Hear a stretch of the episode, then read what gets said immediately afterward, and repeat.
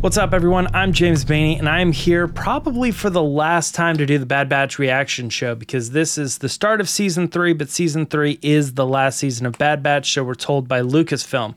We got three episodes all dropping on the same day. So I'm going to be reviewing those three episodes right now. And I'm going to be doing it like episode one, then episode two, then episode three, so that if you're only part of the way through it, you can watch the video, stop, and then move to the next one when you finish those episodes. But episodes one, two, and three all drop today, and I'm going to be talking about them. Let's get started. The first episode is called Confined, and it's going to take us right where we left off with Omega and Crosshair on Mount Tantiss. Now, what I'm going to do with these uh, episodes this season is I think I'm just going to kind of give uh, a general overview of what happened in the episode, give my favorite part, give my least favorite part, and maybe a little tidbit here or there along the way.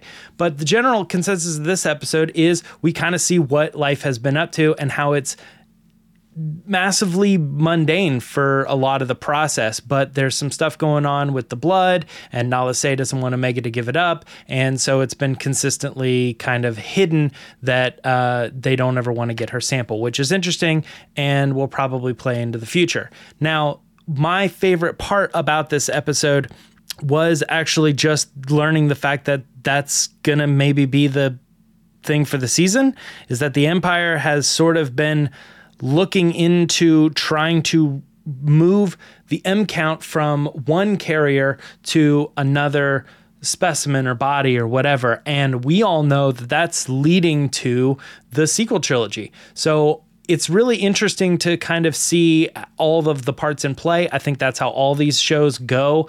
But I think that that is probably one of the more interesting things because when I first heard it, I actually, I mean, I kind of did think of uh, Palpatine and other stuff like that, but I actually kind of thought of Grogu, and I was like, oh man, like what, what, what time is this? When would this be happening? And I was like, I know it's still like a long ways away from the Mandalorian, and even in the Mandalorian, they were still like checking his M count and all that. But it did kind of make me think like, well, this is post sixty six. I don't know if like we know he got away, but like how long was he away? I don't know. It just kind of seems interesting that we may or may not see Grogu in this season. I'm not really sure, but it got me interested, and that was probably my favorite part. Now, my least favorite part for this episode was probably just in general that it was kind of boring. I expected the first episode back to be big and exciting and see everybody, but it just kind of was like a daily life of like what's been happening on in Mount Tantiss in this like uh, laboratory and stuff. So it was kind of boring, and I think that kind of wraps up episode one. Um, nothing really crazy, but I'm excited to see where it goes in the future. Episode two is called Paths Unknown. And the interesting thing about episode two is boom, now that's a Bad Batch episode. That's kind of what you expect. Now, I know we've left Omega and Crosshair and other things like that out of it, but the core group has always been these clones, and I know there's only a few of them left. Echo's not there, Tech's obviously missing, gone, whatever the story is with them.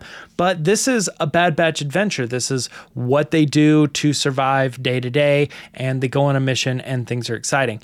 My favorite thing out of this episode, though, it, and it's kind of strange, was like I actually got really excited when they were going into this laboratory facility and they found these like weird creatures. When the creatures were like spawning and stuff, I was like, this is horror. Like, if this was actually a live action movie put in theaters or whatever on a streaming service or whatever, this would legitimately be so scary to a lot of people. They look awful. They look terrifying. They were these things. Oh my gosh.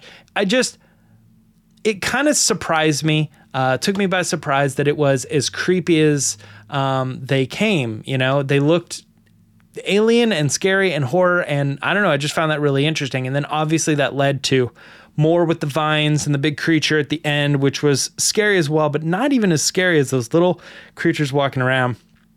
Creepy as all heck. I loved it.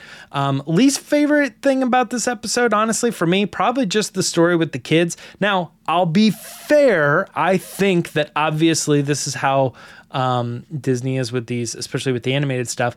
Characters that maybe don't seem to make a lot of sense when they first come into the show make sense later. These are three just regular clone troopers, nothing special about them. They're young, um, and they are uh, they were part of the facility. Now they're all like uh, they're free and they're doing living their own lives and I think that they're going to they're obviously being taken back to the island now but I think that they're going to play a bigger role in the long run of the series, so we'll have to wait. But right now, their stories seemed a little bit boring. But I will give an interesting tidbit. When you look at the credits, you notice that Daniel Logan voiced one of them and not the other two. So what's interesting to, about that for me is that that means that this is the first time Daniel Logan is actually doing something in the Bad Batch, and it makes me think that we're finally going to get Boba Fett in this season, and that excites me. Please, I hope it happens. If he's on board, I don't know why he didn't do all three. Maybe it was a scheduling thing,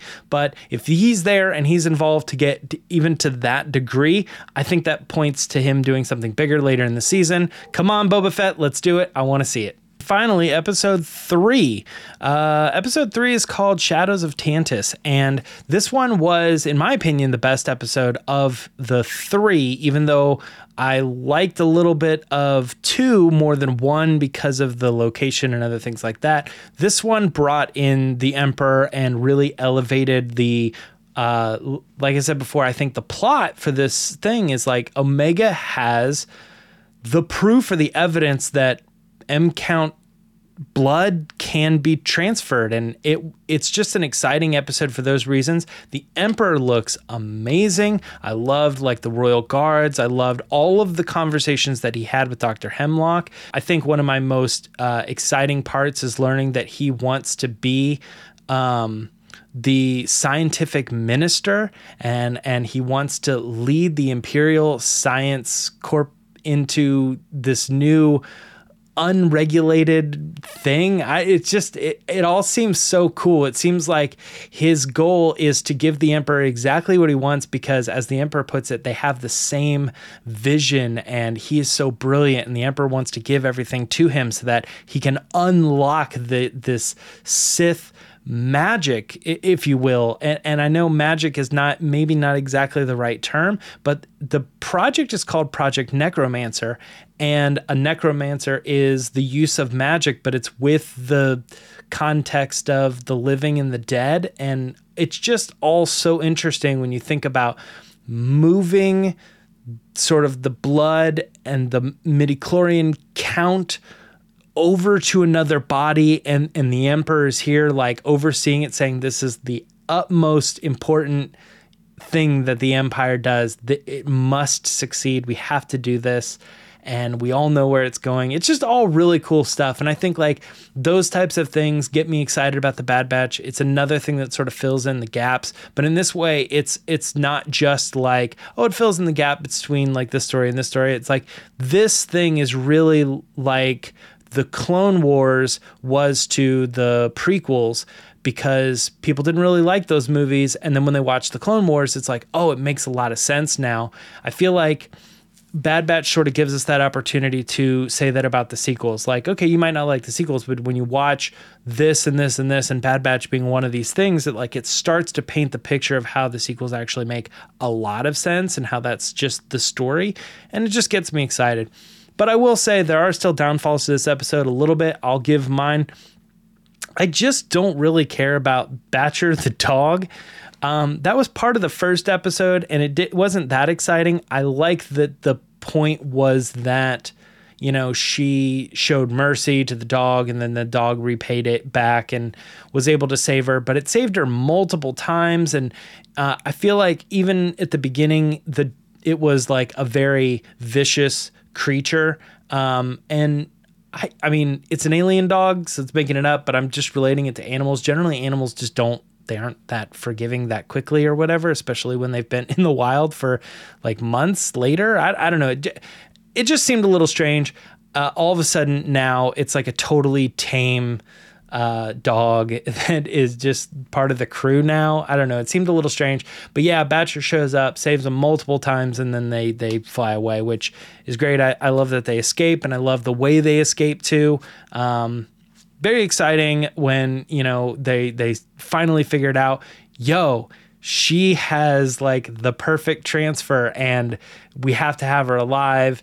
And Dr. Hemlock is like, don't shoot them you know like absolutely minor setback but we will we have to have them alive it's of the utmost importance so everything relies on that and it kind of makes you wonder what happens right uh, because sorry uh, the stuff with the emperor does end up happening. So what happens to omega? Where's this story going? I don't know. I'm excited. That's episode three. I'm coming back next week to do episode four when it goes live on Disney Plus. But after you watch the episode, come come back, talk to me, and make sure to keep up with my other show, The Resistance Broadcast. I do that with John and Lacey, and we do two episodes a week. Uh, one of them is live, so we're talking about Star Wars news or tar- Star Wars discussions and other fun things that whatever. But it's two episodes a week. So if you are here for Bad Batch, come over and check out our regular show. It's uh, it's great, and you can find it anywhere where you can get your podcasts. So until next week, this has been Bad Batch, the reaction show, and uh, I'll see you then.